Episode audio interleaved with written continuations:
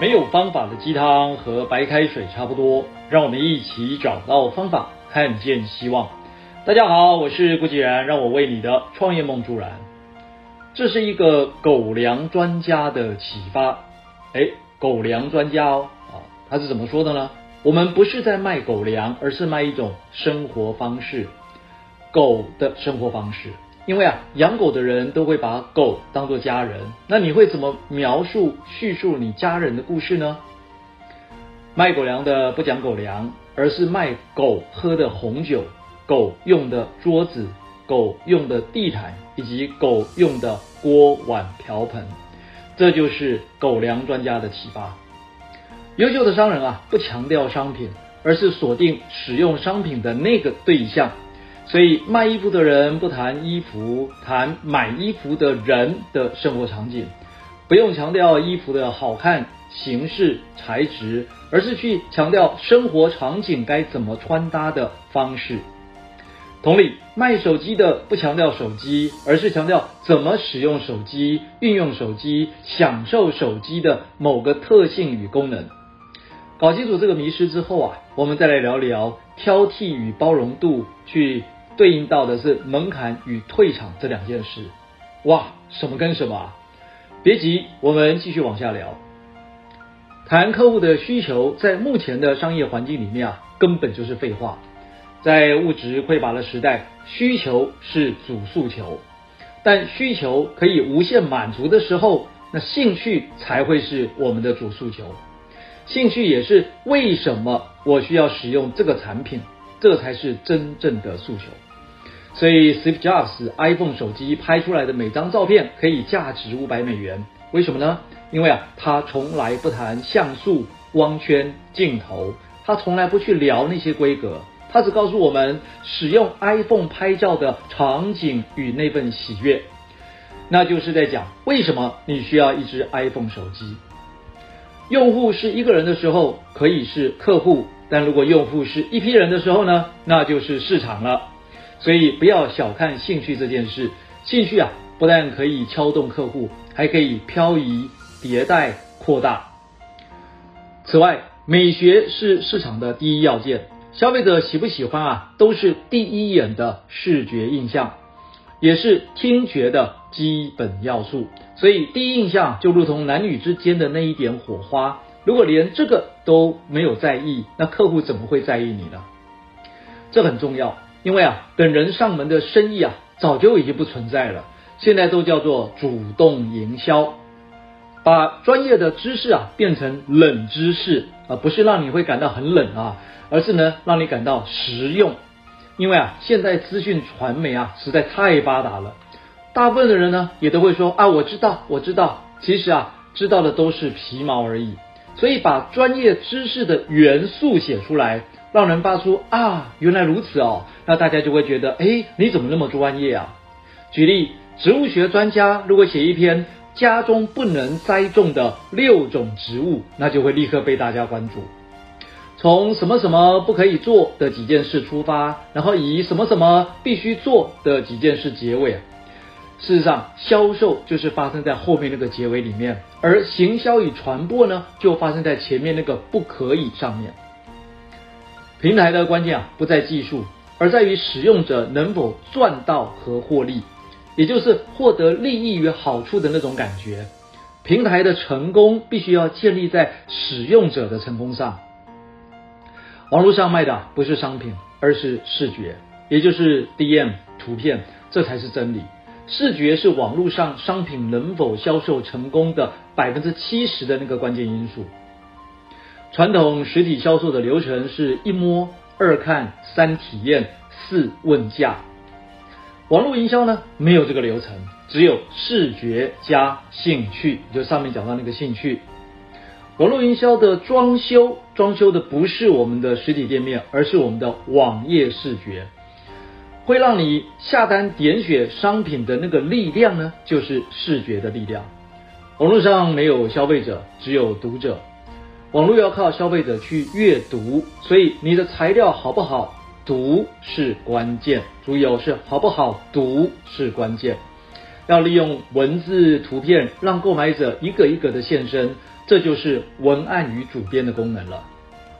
在电商领域啊，每一家企业的老板都应该是主编，没有这个基本概念，注定无法拿到客户的订单。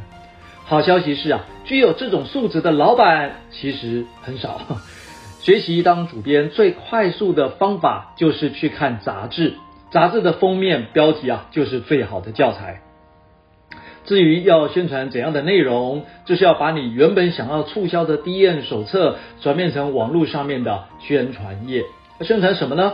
注意，不是宣传你和你的商品，而是客户的兴趣。千万别会错意，搞错方向了。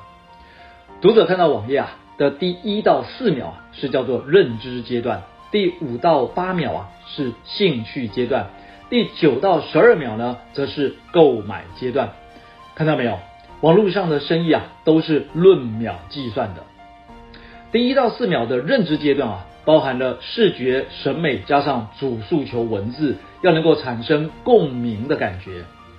第五到八秒呢是兴趣阶段，一般啊会去看价格，或是啊再以七到八个滑手机的动作来看那些卖点啦、好处啦、优惠啦、比较啊、痛点等，这个叫做兴趣链。有两个口诀。一、产品不重要，如何表现产品很重要。二、市场不重要，如何表达内容很重要。所以各位，你有没有看到产品内容的表达很重要？谈到这里啊，我们那就再多谈一点好了。有没有听过引爆点啊？Tipping Point，引爆点，那有一本书，对不对？核心概念啊，讲的就是如同这个传染病爆发的那个引爆点的概念。当一个事件本身符合了相当于传染病的三个条件，哪三个条件呢？少数原则、定着因素和环境力量。那这个就表示这件事已经达到了关键水准，触发人群之间散播的那个沸点，并且呢，开始以病毒传染的速度啊飞快的进行扩散。好，场景啊换成我们都熟悉的传染病啊，COVID-19 啊，这个情境历历在目啊，就是非常好的例子。在爆发时呢，也包含了三个很重要的因素，分别是散播传染源的人，还有传染源的本身，以及呢传染源活动的那个大环境。我们来一项一项为大家说明。第一个，少数原则，也就是散播传染源的最开始的那个人。少数原则啊，里面包含了三种不同的角色啊，三种不同角，这三种角色都是散播传染源的人哦。里面也包含了什么呢？有连接者、有专家跟推销员。第一个有关连接者的部分啊，请大家回想一下，你上一次吃那个高档的餐厅，或是看某一部电影啊，参加某一个呃陌生的一个活动聚会啊，是透过朋友的口耳相传介绍，还是是因为你看到一则广告就去了？在广告通路如此爆炸的时代啊，大家好像会特别相信朋友的推荐。对，这就是关键。这里要补充说明六度分隔理论。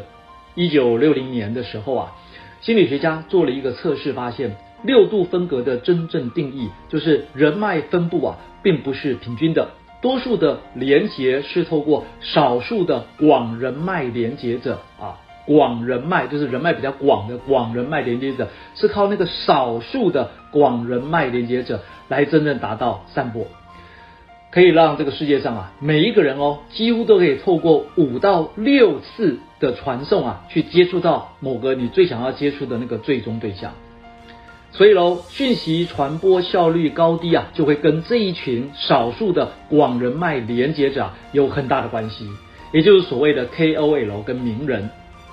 所以，连接者朋友圈里的朋友轮廓啊，通常会涵盖社会各个阶层、领域跟特质。你要思考的就是如何找到那些对的连接者，或是引起他们的兴趣跟注意。好，第二个部分呢，就我们称为叫市场专家。专家和连接者最明确的差别，就是得知讯息的阶段以及搜集资讯的动机。市场专家。以身为早期先驱者为乐啊，他们有这样的特性啊，啊，他觉得很想比别人早一步，在某个领域里面啊，知道的比别人更多更快，能够在第一时间收集，并且在朋友提出疑惑的时候呢，就可以立即有效的回应回答，这就是专家的一种成就感来源。那这种人呢，他也很喜欢去散播讯息。好，第三个就是推销员了。那他们是那种天生的助选员，很热情。一旦啊，他们认定了某一个有价值的东西或者理念啊，就会不厌其烦地捉紧机会啊，去和周围的人啊互动跟传递。他们是由内到外啊，发自内心的把讯息给梳理出一个意义或者一句话，然后用自己的情绪和感染力啊，去让接收到这个讯息的人呢，又由外而内的很快速的接收跟吸收进去。以上这三种人啊，都是你在试图传播一个讯息的时候啊，不会想要漏掉的触及对象。他们散落在各个不同的平台、社群跟聚会的网络里面啊，所以非常的重要。前面讲的是第一个大因素了哈，我们再看第二大因素，叫做定着因素，也就是传染源的本身。简单来说啊，也就是讯息、商品、服务本身的差异化，要具备一个关键的元素。譬如说，呃，像炸弹啊、布偶啊这类的名词或图片啊，对儿童啊是关键因素，特别容易吸引儿童的关注。那火箭呢，则是商业的关键元素；与观众互动呢，则是线上课程里面的关键元素。这个差异化的形式可以是一则文字、一张图片、一次互动或连接一种情绪等等。广告业里面有一个金科玉律啊，就是一次广告平均要在观众面前出现六次才会被人家记住。那如果没有曝光六次的广告预算，那就得要想办法让观众记得你有什么不一样，并且啊强调这个不一样的存在价值。好，这就是第二个部分。那第三个部分呢，叫做环境的力量，也就是传染活动的那个环境，那个大环境。环境呢，也可以被解释成叫做风气或者处境，以及这个网络时代啊常提到的那个社群。由犯罪学者所创立的破窗理论啊，打破窗户的破窗理论，意味着如果有一个社区的窗户破了，居然没有去把它修补起来，那路过的人呢就会以为这里啊。是一个啊、充满犯罪啊，或者是被废弃的一个非常品质很差的一个一个所谓的呃破旧的社区。那很快你就会发现，有更多的窗户啊都会这样子被打破。再比如啊，美国总统川普当时的这个民族政策就是排斥跟歧视外国人，所以呢，在飞机上就这个当飞机爆满的时候啊，就会有人呢被强迫啊这个离开那个机舱。那这里就不难理解，那个被强迫离开机舱的通常是华人或是非白种人的这种人士了。这个点啊，指的就是一群啊有类似信念和认知的人，一旦在某个部分形成了集体共识啊，这个讯息就会很快的被其他的群体里面的多数人给接受以及认同。现在的传播媒介啊，在这个啊汰换速度啊、适用族群、反应机制等啊，都需要借由常态性的操作和练习，试验出所谓的那个触发点啊，就 tipping point 啊的那个最佳的排列。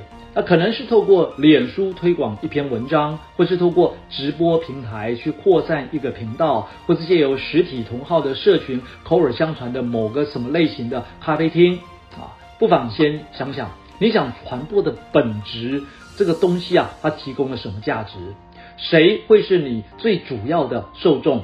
对受众来说，你的差异点在哪里？最后啊，再把以上的各个的条件啊，套用在我们前面提到的那个传播流程里面啊，应该就可以让传播的任务事半功倍了。好，以上啊就是今日的晨间小语，如果喜欢就帮忙分享出去喽。善知识要传递才能产生力量。我们下回再会。